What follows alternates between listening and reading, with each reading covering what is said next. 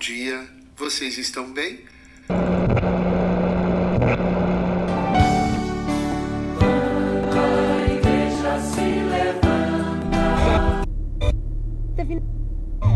Louvado seja nosso Senhor Jesus Cristo.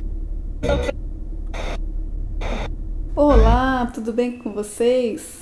Quanta saudade! Estamos muito felizes com a segunda temporada do nosso podcast e hoje com esse tema especial da tradição da nossa igreja.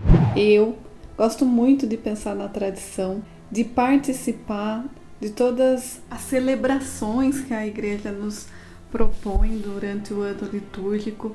Imaginar que durante muito tempo atrás os meus avós, os meus antepassados viveram e experienciaram essas manifestações públicas, por exemplo, como Corpus Christi. Quantas pessoas já viveram isso? Para mim, isso é o que mais me encanta na, na nossa tradição da Igreja Católica.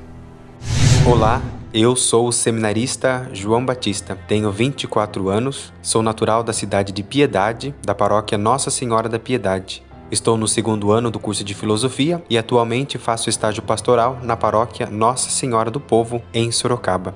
E aquilo que marca a minha história de fé e pessoal é a minha participação nas festas e na procissão de minha cidade, da festa da padroeira Nossa Senhora da Piedade e do Divino Espírito Santo marcada pela devoção do povo pela piedade popular, e não somente algo que marca a religiosidade da cidade, mas como a própria história de toda a cidade que está marcada pela devoção a Nossa Senhora da Piedade. Olá a todos, meu nome é Lucas, tenho 20 anos, sou seminarista da Arquidiocese de Sorocaba, faço estágio pastoral na paróquia Nossa Senhora Aparecida em Votorantim e venho compartilhar um momento interessante da minha vida que tem a ver com a história da igreja de Sorocaba. Venho compartilhar a primeira vez que participei da procissão de Aparecidinha, que levava a imagem de Nossa Senhora Aparecida até a catedral. Foi um momento muito lindo de oração, de espiritualidade, que mostra como que, desde tantos anos atrás, a oração e a vida espiritual ainda une o nosso povo. Sempre que eu olho uma figura uma imagem, um ícone na igreja, na catedral, fico imaginando, contemplando como que aquela imagem conseguiu ter forma, como que foi descrita a imagem para o autor, como que a, a, a, imaginação dele, através da oralidade da tradição, conseguiu constituir uma imagem tão bonita. Em outro exemplo, a imagem de Nossa Senhora Desatadora dos Nós, que veio de uma carta, de uma pregação de Santo Irineu de Leão e foi utilizada por um padre para ajudar num casamento. Caros correspondentes em Cristo, vocês ouviram a jovem catequista Karina, lá direto de Aparecidinha no Seminário Maior, o seminarista Lucas e o seminarista João, e eu, o catequista do século passado, que já estava devendo podcast para vocês. Solta a vinheta!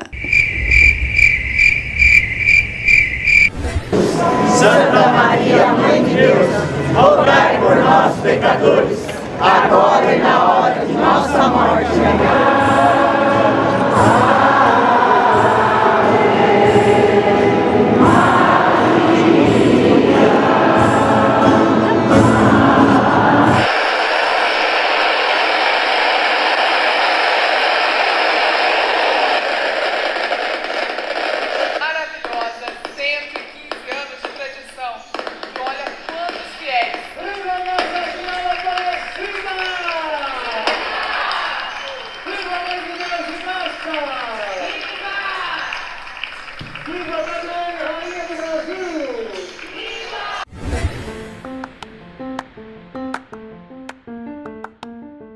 Este é o podcast Catequese em Ação, onde discutimos assuntos catequéticos de maneira leve e bem-humorada.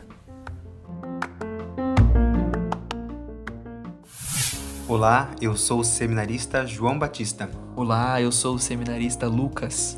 Viemos falar um pouquinho e partilhar com vocês a respeito da tradição da igreja. E entendemos a tradição, tudo o que foi revelado e transmitido ao longo da história da Igreja. A tradição oral é a memória da Igreja que foi sendo construída de forma aberta, nem sempre preservada e muitas vezes perdível ao longo do tempo. Entendemos por tradição oral tudo aquilo que os apóstolos receberam de Cristo e que depois eles, assumindo a missão, né, foram sucedendo também aos povos e a todos os seus sucessores. A Igreja Católica, como entendemos, seguia através da Sagrada Escritura, do magistério e da tradição, e esta parte oral se dá de meio de muitas formas. Temos como exemplo a própria oração, que é a expressão do povo, da sua fé, uma comunicação do homem para com Deus, onde fala aquilo que vive, aquilo que sente e mais, aquilo que lhe é inspirado e aquilo que ele crê. Temos também um outro exemplo, as procissões, tão comum em nossa igreja, em nossa arquidiocese.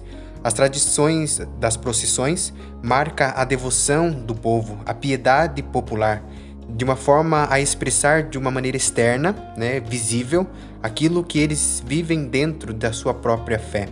Então a procissão é uma maneira de mostrar que caminhamos com Cristo, que percorremos um caminho rumo ao céu. Temos ainda as festas, que é a experiência do povo que de alguma forma se regozija pelas graças recebidas de Deus, a memória dos santos, as imagens, né, que tanto nos falam e tanto se comunicam conosco, não só do seu momento histórico em que foi construída, mas daquilo que realmente Deus quer revelar por meio das imagens, que nos leva à oração, daquilo que nos aproxima de Deus. Por tradição oral, ainda entendemos a arquitetura de nossas igrejas, a arquitetura de nossas capelas né, que foram construídas a cada tempo e a cada momento da história expressando aquilo que o povo vivia, expressando aquilo que Deus revelava e continua a revelar na história da fé. Também a espiritualidade, os ícones, né, tão comuns e muito conhecidos, né, e pela beleza que transmitem. E tudo isso, né, por meio da tradição oral, revelam aquilo que Deus desde sempre revelou e continua a revelar pela ação do Espírito Santo. Outro método de tradição que a igreja tem com ela é a tradição escrita, ou seja, são livros, documentos, coisas que foram escritas pelas pessoas para que fosse guardada a tradição, fosse guardada aquilo que a igreja sempre creu. Tradição escrita, que é muito comum, são as homilias. Temos várias homilias de, de santos padres, dos antigos pais da igreja, do qual nos mostram como era a realidade espiritual da época, que nos mostram exatamente qual era a necessidade espiritual do povo, o que eles precisavam e como que a fé se desenvolveu durante o tempo. Temos também os relatos. Vemos um grande exemplo disso, o relato de São João Crisóstomo sobre a dormição da Virgem Maria, momento do qual nós só temos este método de tradição para termos conhecimento é, de como se deu a dormição da Virgem Maria. Então, relatos também são bons métodos de tradição escrita. Lembrando aqui que a tradição escrita também pode se perder durante o tempo, mesmo sendo mais difícil, já que ela está guardada em um local específico, seja no caso um livro. Mas também é possível se perder por meio do tempo, seja por invasões, sejam por destruições, enfim. Outro método de tradição escrita são as cartas. Vemos Santo Inácio de Antioquia, que escrevia várias cartas pastorais para o povo do qual ele pastoreava, mostrando exatamente também esta realidade espiritual, o que o povo passava e o que o povo precisava, ajudando muito no desenvolvimento da fé daquele povo. E entre outros escritos que nós temos dos santos padres, sejam escritos mais intelectuais, como os escritos de Santo Agostinho, de Santo Tomás, sejam os escritos mais espirituais. É claro que um não se desvincula do outro, mas existem alguns que são mais focados em áreas específicas. Mas todos eles nos mostram exatamente esta riqueza da fé, como que ela se desenvolveu, como que ela se desenvolve durante o tempo e como que ela chegou para nós hoje. É por meio dessa tradição que nós nos desenvolvemos na fé, conseguimos compreender as verdades que Deus nos quis passar. E encontramos no próprio documento da igreja, um deles, a Dei Verbum. O quê? A Dei Verbum. O quê? A Dei Verbum. O quê? Dei Verbum. Dei Verbum é uma constituição apostólica escrita em forma de bula e ela é resultado de um dos mais célebres documentos do Concílio do Vaticano II. A Dei Verbum é a responsável por nos explicar esclarecer e tornar verdade de fé a ligação entre a tradição oral e escrita com a palavra do Senhor. Ela toma corpo magisterial como ponto fundamental da nossa fé. Ah, agora eu entendi! Aqui tem informação!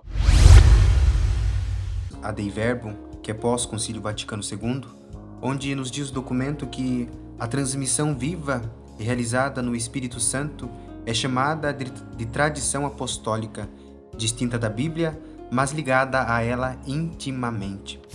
Diz ainda: a Igreja, em sua doutrina, vida e culto, perpetua e transmite a todas as gerações tudo o que ela é e tudo o que ela crê. Pois bem, se o documento então nos diz né, que a Igreja, em sua doutrina, perpetua e transmite tudo às gerações, tudo aquilo que ela é e tudo que ela crê, entendemos como tradição algo divino, onde chamamos divina tradição, então é aquilo que não muda, aquilo que tem que ser vivenciado, deve ser justa para todos e acontece de forma oral e escrita. Tradição esta que é a palavra oficial da Igreja e que de forma nenhuma deve ser desprezada ou esquecida. É o próprio Cristo que deixa claro, né, na própria Sagrada Escritura, aos seus discípulos, é um exemplo na noite da despedida, em que ele, não tendo ainda ensinado tudo, mas diz aos discípulos, deixa esta certeza que o próprio Espírito Santo o faria ao longo do tempo. Né? Nos recorda o Evangelho de São João: muitas coisas tenho a dizer a vós, mas não as podeis suportar agora. Quando vier o advogado, o Espírito da Verdade, ensinar-vos todo a verdade. Ou seja, todo este ensinamento da Igreja é a própria inspiração do Espírito Santo, que é acrescentado na vida e na história da Igreja, formado por meio da sagrada tradição. Então, o que marca a tradição é a inspiração do Espírito Santo. Como exemplo, após o Concílio de Jerusalém, os apóstolos escrevem à Igreja de Antioquia: Com efeito, percebeu bem ao Espírito Santo e a nós como outros momentos aqui conhecemos. Ou seja, é a própria inspiração do Espírito Santo a guiar e a suscitar no corações dos homens aquilo que é a fé e que deve ser transmitida e ensinado, assim como Cristo fez aos seus apóstolos e os seus apóstolos aos seus sucessores e até nós que chega a verdade da igreja, a verdade que não falha, a verdade que sustenta toda a nossa fé. Agradecemos do fundo do nosso coração a sua atenção durante este breve áudio. Pedimos ao Espírito Santo que te ilumine, para que, lendo e compreendendo a sagrada tradição, possamos glorificar mais a nosso Senhor. E que a Virgem Maria, Mãe da Igreja, nos ajude e interceda por cada um de nós nesta nossa caminhada, nesta missão de evangelização. Glória ao Pai, ao Filho e ao Espírito Santo. Como era no princípio, agora e sempre. Amém. Amém. E agora é hora da. Da vovó catequista. Olá, meus queridos catequistas, que saudades de vocês. Faz tempo que a vovó catequista Ângela não manda mensagem para vocês, né? Hoje quero deixar aqui para vocês é, uma questão muito importante da catequese, a fonte chamada tradição. O que, que representa para nós a tradição? A tradição traz reminiscências, lembranças do passado. E na minha infância, na minha vida, na tradição que minha família deixou para mim, eu me recordo das procissões que a gente fazia quando era época de quaresma, que a gente fazia aquelas procissões longas com bastante gente para trazer na memória o acontecimento fundamental da nossa vida cristã, que é a morte e paixão de Jesus Cristo, né? Então isto ficou muito marcado na minha memória e também alguns festejos, eu lembro bem, eu vestida de anjinho para comemorar nossa mãe Maria, Nossa Senhora, Nossa Senhora então, são recordações que ficam marcadas profundamente na nossa vida. Então, eu desejo a vocês que também possam ir buscar lá atrás, no seu passado, nas lembranças, nas reminiscências de família, algo que traga para você, na lembrança, esse Jesus Cristo maravilhoso, esse Jesus Cristo que quem descobre nunca mais, nunca mais quer deixá-lo. Um beijão no coração de todos. Amém. Carininha, e agora é hora de. Eu acho que é melhor você falar dessa vez. Notícias alegres da semana! Falta uma risada, senhor. Boa. E quais são as notícias alegres da semana, Carininha? Ou quem sabe dos últimos dias, né?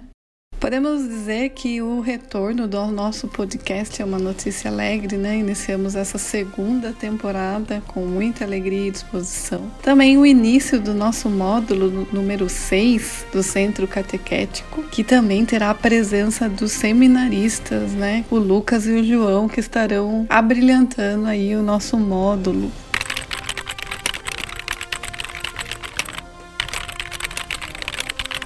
No último domingo também, na maioria das paróquias, tivemos as celebrações do Dia do Catequista, né? Um dia de muita alegria, festividade, afeto a vocês que possuem essa vocação tão linda de amor e entrega, né, aos catequizandos e às famílias.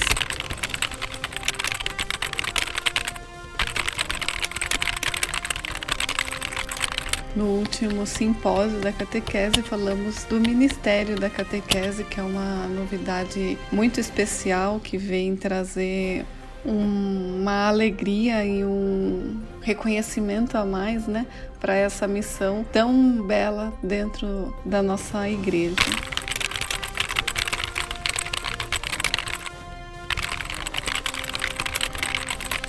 E por hoje são essas as notícias que queremos destacar para vocês. Na próxima semana teremos mais. Até lá! E para saber mais, muito mais, muito mais, leia o Catecismo da Igreja Católica Romana o Código de Direito Canônico e os documentos que versam sobre a eclesiologia, em especial sobre a tradição, o documento Dei Verbum. Também recomendamos uma leitura ou procurar saber sobre a história eclesiástica de São Basílio de Cesareia, a história eclesiástica da Inglaterra de São Beda o Venerável, as catequeses do Papa Bento XVI sobre São Beda e também sobre a Divina Tradição. Este episódio usou áudios de Liturgia Gotas da Palavra, Medo e Delírio, Choque de Cultura, Comentários do Evangelho do Padre Zé Antônio.